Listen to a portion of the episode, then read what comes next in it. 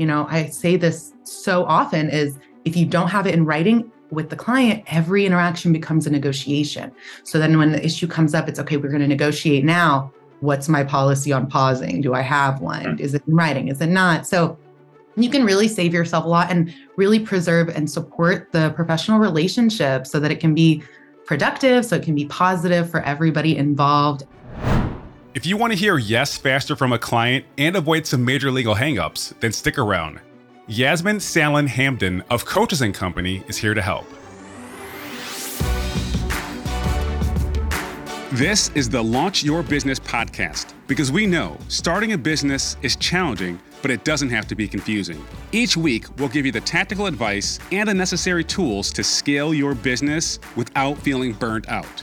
I'm Terry Rice, business development consultant and staff writer here at Entrepreneur Magazine. Let's dive in.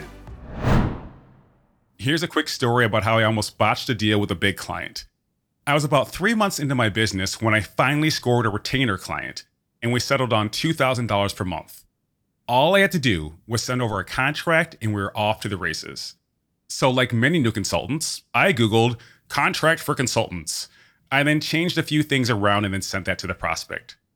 Unfortunately, I didn't change enough things, specifically the name of my business in more than one area.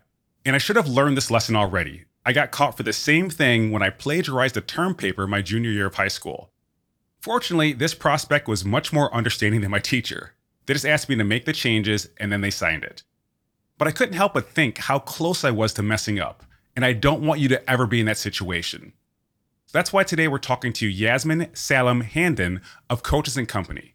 They offer a host of services, which includes providing legal contracts that are way better and legitimate than you would find through a Google search.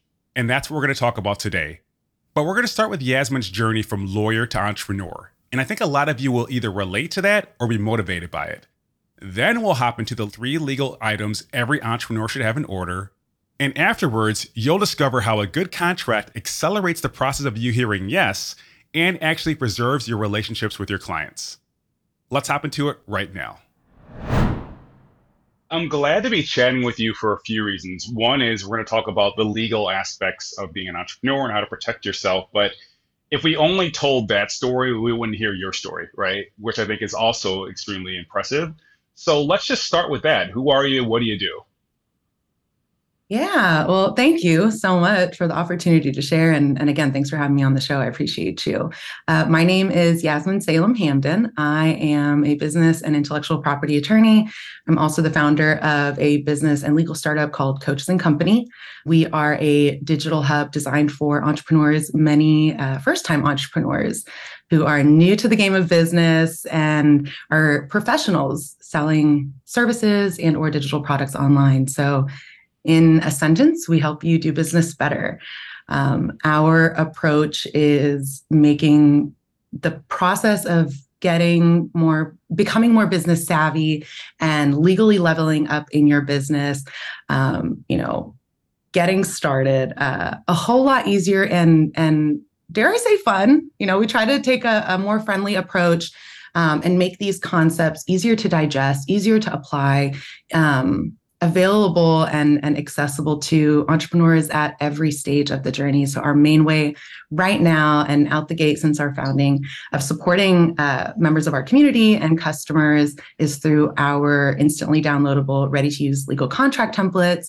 Um, they are designed with this type of business model in mind and the digital landscape of entrepreneurship that we're currently navigating in mind. So, they're all lawyer created, reviewed, and approved. Um, they're legalese free, so it's easy to understand what it is you're asking clients to sign. And you know, like I said, our goal is to help you know, entrepreneurs do business better and and make the whole process a lot more enjoyable. Um, and our mission is to help folks create protected and profitable businesses. So, yeah, it's a little bit about us.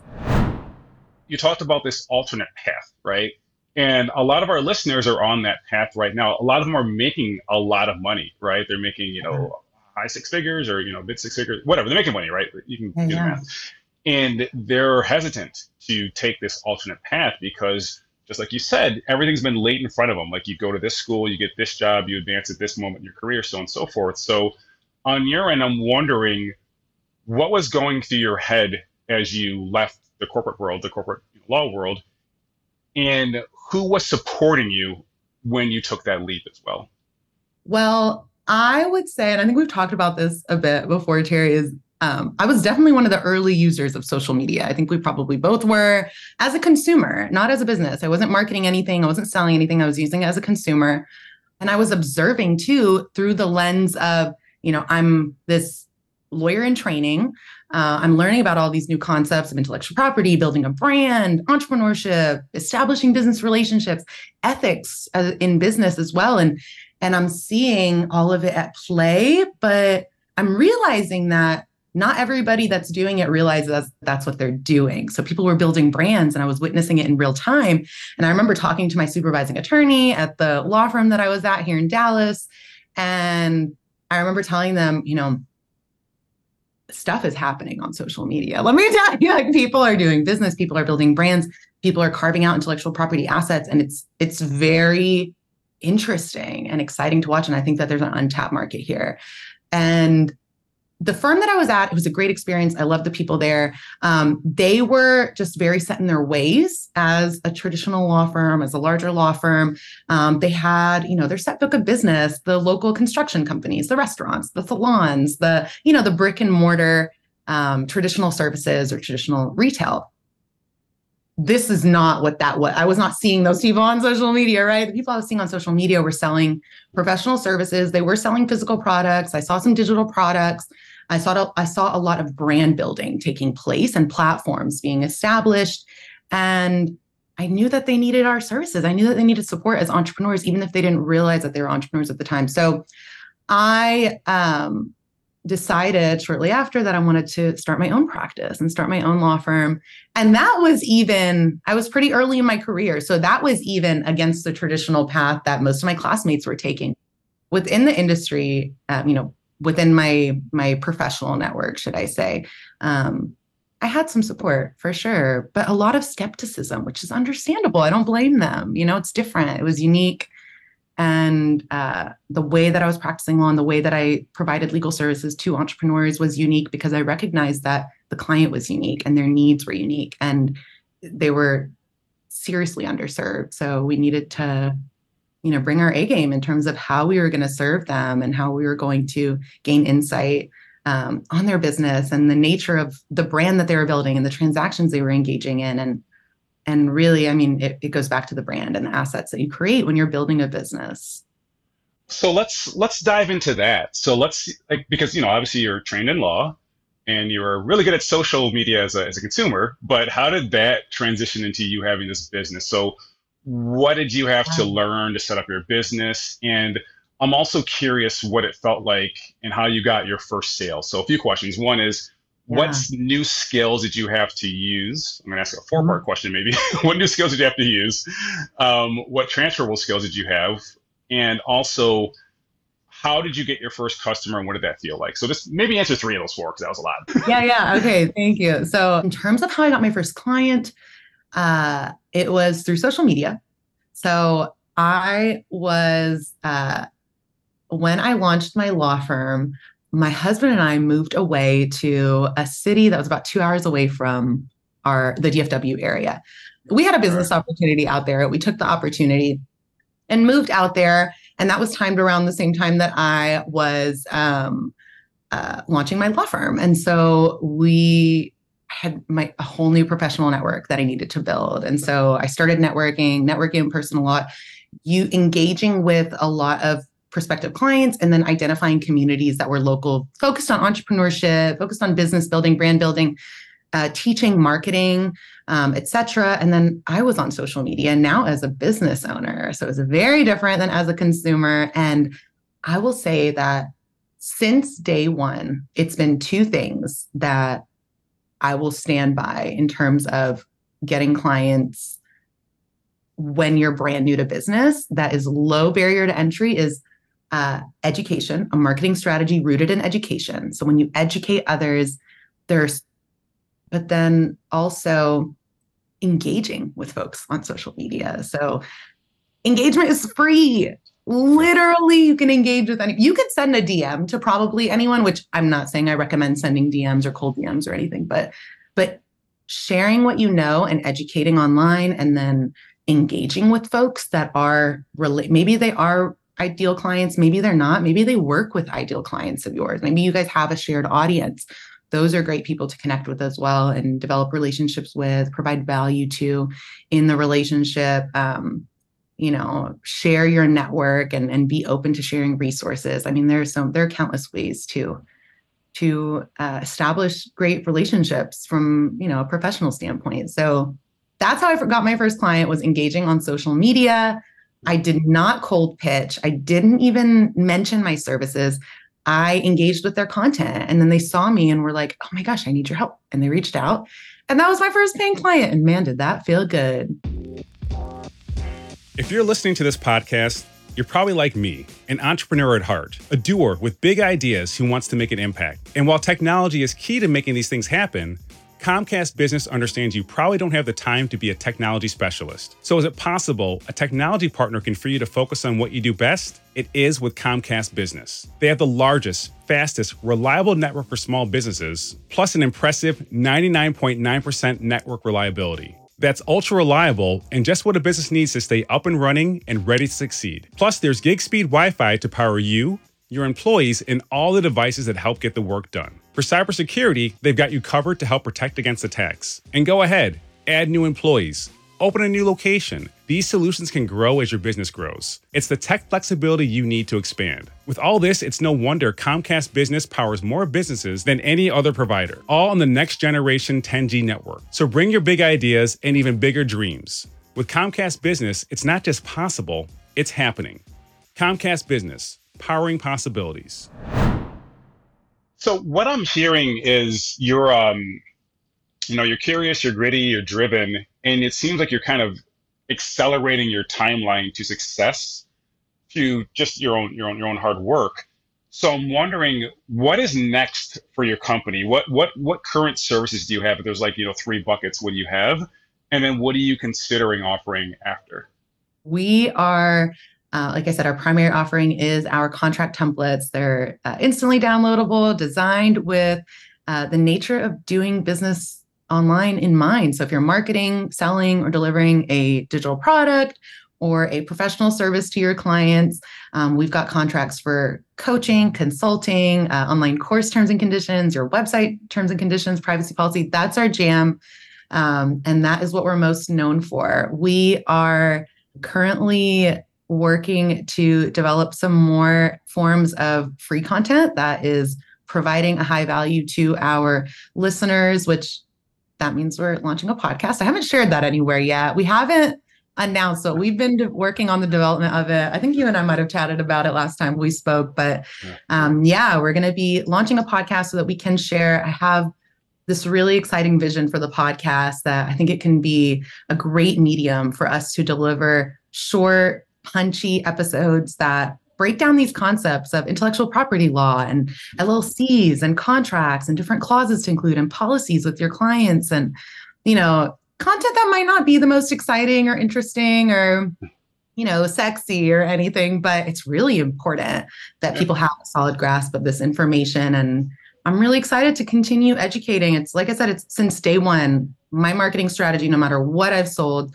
has always been rooted in education. So I'm really excited to to keep in the spirit of that. Awesome. So I am going to ask you to bullet point just very briefly. What are the two or three legal things every entrepreneur uh-huh. listening should have in place for their business?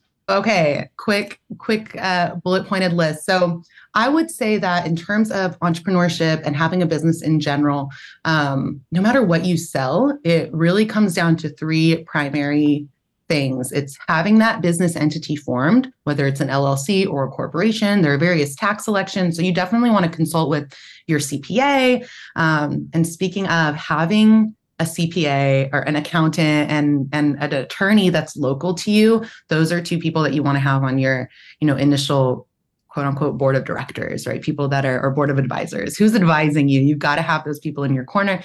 You don't necessarily have to have them on retainer, um, you know, or paying them on on an ongoing basis, but having those people identified um, and allowing them to support you in making the decisions that you need to make in terms of if there are tax elections or forming the entity. Okay, back to our list business entity, having an LLC or a corporation, that protects your personal assets, whether you have any or not. It also protects you from personal liability.